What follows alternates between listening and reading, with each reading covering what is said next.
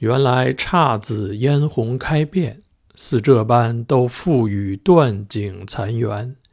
良辰美景奈何天，赏心悦事谁家院？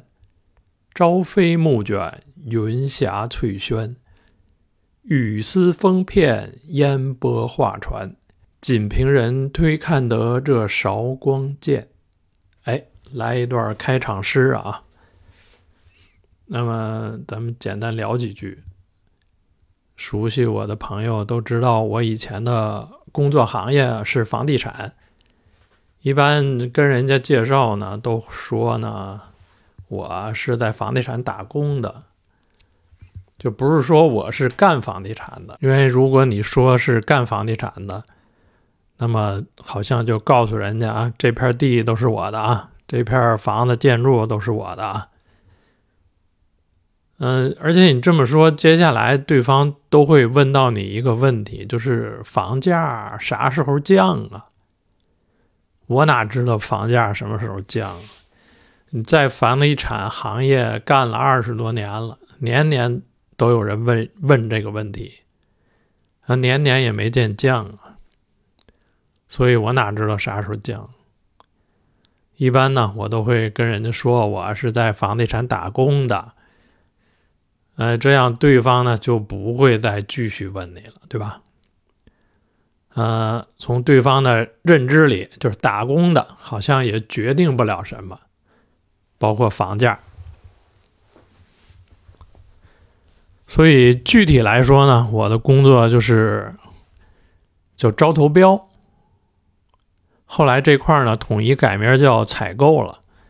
然后后来转岗也做过那个报批报建。通俗点说呢，就是你买房的时候，售楼处。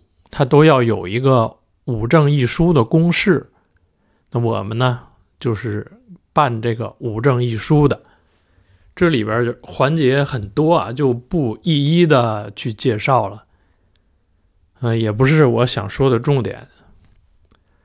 呃，报批报建行业呢，必须是跟政府打交道，政策的变化也是影响的决定因素吧。我是九八年就接触到这个招投标工作了，然后我们国家是在一九九九年颁布了招标法，啊，这是时间点啊。然后招标之后确定中标单位，就是签订合同。那我今天要说呢，就是跟合同相关的，啊，但不是。不说那么具体，而且我也不知道我今天说完这个会不会得罪同行。反正我也不在这个房地产行业里干了，我也不在乎这个了。而且现在房地产行业江河日下，对吧？也不差我这一脚了。呃，在签订建设工程施工合同的时候，必须要提供一项。叫做建设工程担保的东西，呃，大背景呢，就是在那个时候，呃，农民工讨薪难，施工企业欠薪，开发企业就是建设单位，呃，不能支付按时支付工程款，呃，大家都听说过对吧？这个事儿是很久以前了，感觉像是，嗯。这项规定呢，政策呢是在二零零三年开始在天津市试行的，然后再一步一步往全国在推广。建委呢就是通过审查、备案来监督，就是合同需要进行审查，审查合格后再进行备案，其中。就要求合同的甲乙双方各自提供一份担保函。当然了，这个审查制度现在已经放宽了啊，放宽很多。呃，不审查只备案了，啊，只能对吧？是改进了不少，确实是，呃，起到了很很好的效果。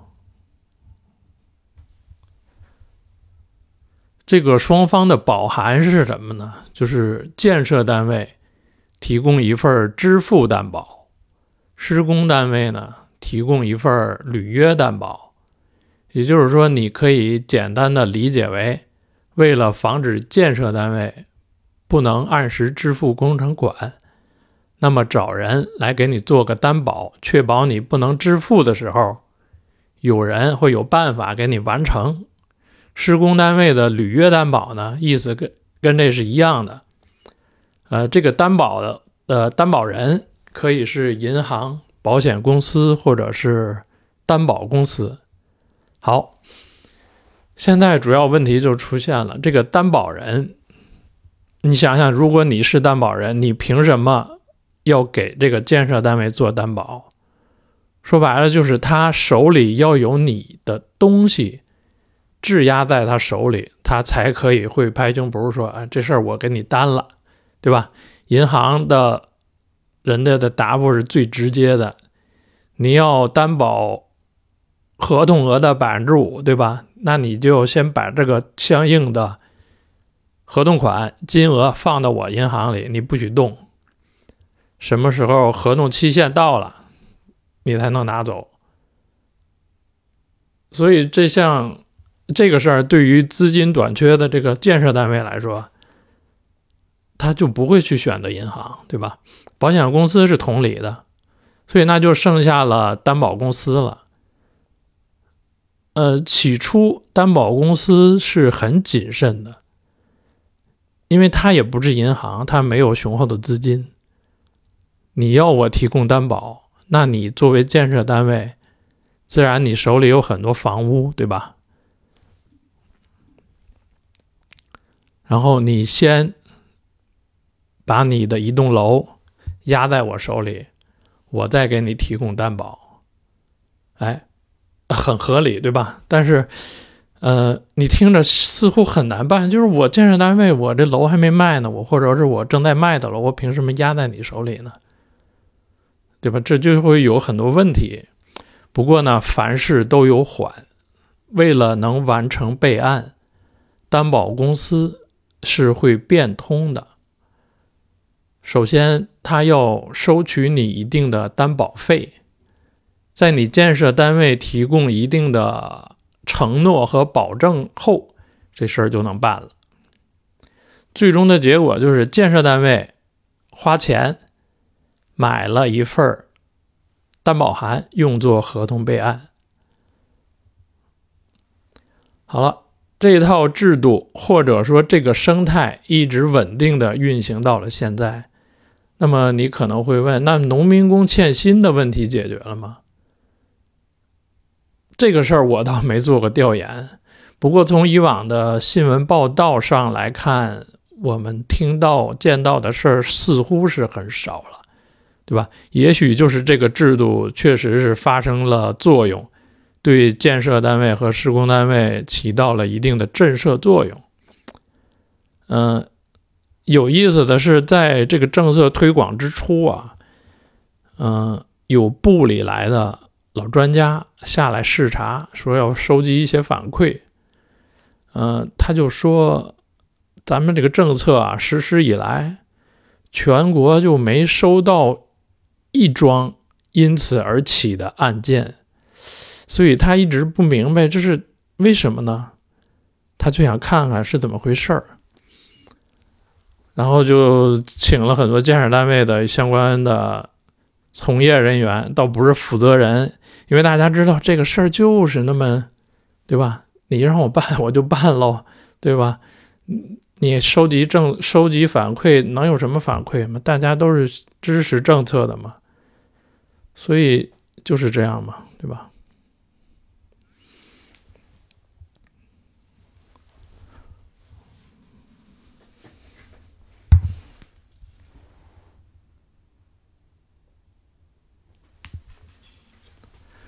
嗯，我想说什么呢？就是这项政策出来之前，建设单位是没有这个支出的，相对的担保企业也没有这项收入，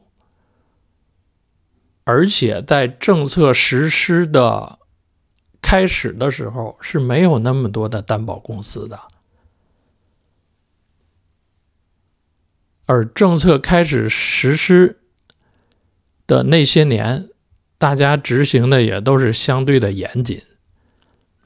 然后政策稳定之后，然后它会进入到一种各自对各自利益最大化的一个模式，就是你。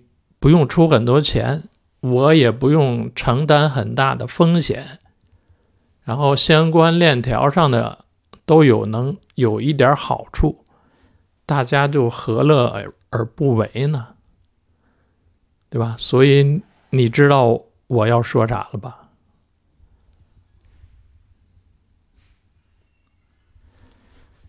再加一条啊，就是这些个。担保公司啊，你想一想，他一年要承接多少单合同啊？所以他的注册资金又是多少呢？所以这里边有很大的风险，但是这个风险却没有爆发出来，这又是为什么呢？我不知道。嗯，再说一件小事儿吧。就是熟悉工程的朋友，应该都知道，在施工过程中，打完桩之后，有一道工序叫桩基检测。这个目的呢是检测你打入地下的桩基是否完整。呃，它是一个检测检验类的工作。就说简单就特别非常简单。比如它有一项检测叫小应变。怎么检测呢？就是它有个仪器，然后把仪器的一些点位放到这个桩的桩头上，然后用一个小锤子敲一下桩，然后通过仪器记录的数据来分析这个桩的完整性。呃，非常简单，对吧？所以有些个检测企业在投标的时候呢。呃，就把这一项作为免费的项目，就我不收钱了，其他的我该收收，这项我不收钱，就是为了竞争嘛。当然了，我说的是市场上的价格啊，嗯，然后呢，有一些个这些所有的检测机构，它是受一个半官方的机构的管理的。我要说的是，在某一年很久以前了啊，这事儿已经过去很久了，已经不这样了。呃，当时这个半官方机构突然公布了一个政策，要求建设单位在选择检测机构的时候呢，不是你自己定，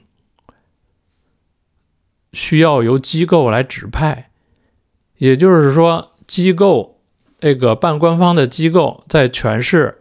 统计了所有具有资质的检测单位，大概那么十几家吧。然后他通过一定的呃要求吧，然后给他们有一个排序大排行。然后你建设单位这时候有需求了，有要求了，去向这个半官方的机构去提出申请。然后这个机构。拿到你的申请之后，看到，呃，比如现在我正好排到第五个企业，他没活干，然后我就把这个第五个企业给你。比如如果排到第六个，那你就第六个给给你，让你们去签订协议。但是签订这个协议的价格啊，必须是按定额走的，呃，定额就不是市场价。我上面说的那个检测项目，那个定额的费用是几百元。我到呃具具体是多少我不记得了，反正是费用很高的，所以你明白这里的问题了吧？呃，就是当时搞得我们建设单位就非常难受，就是说你管理手段下来之前，它是有一套自行运行的生态系统的，这套系统就是市场，那有可能是有问题。但是就看你这个问题是一个普遍问题还是一个个例了。我估计当时决策这个手段的人，估计也是没有常识，或者说是法律常识，对吧？呃，招标法在那儿放着呢，对吧？所以呢，实行了没有多久，这个政策就取消了。很快，这个事儿就归到了招标管理的范畴。你看，最后咱们还得是有法可依，依法管理。嗯，小段讲完了。之所以讲这两个小段儿，我相信大家也能明白，就是现在咱们大家都在经历的这个每天的检测。嗯，就是我想整明白它是怎么个方式呢，对吧？到底有多少家检测机构从事着这项检测任务呢？嗯，我不知道去哪儿查。我那天我自己上那个政府采购网去搜了一下，呃，也没有太明确的信息。然后我发现很多的医疗机构，比如医院，都在纷纷的在进行招标采购，把他们的。核酸检测业务外包，嗯，这个挺有意思的。我不知道咱们的听友里有没有呃明白人，或者是也感兴趣的，呃，是通过什么渠道，或者是通过什么方式能了解的？嗯，哎，就这样吧。其实了解完了能有什么帮助呢？看了半天呢，对吧？良辰美景奈何天，赏心悦事谁家院呢？就这样吧。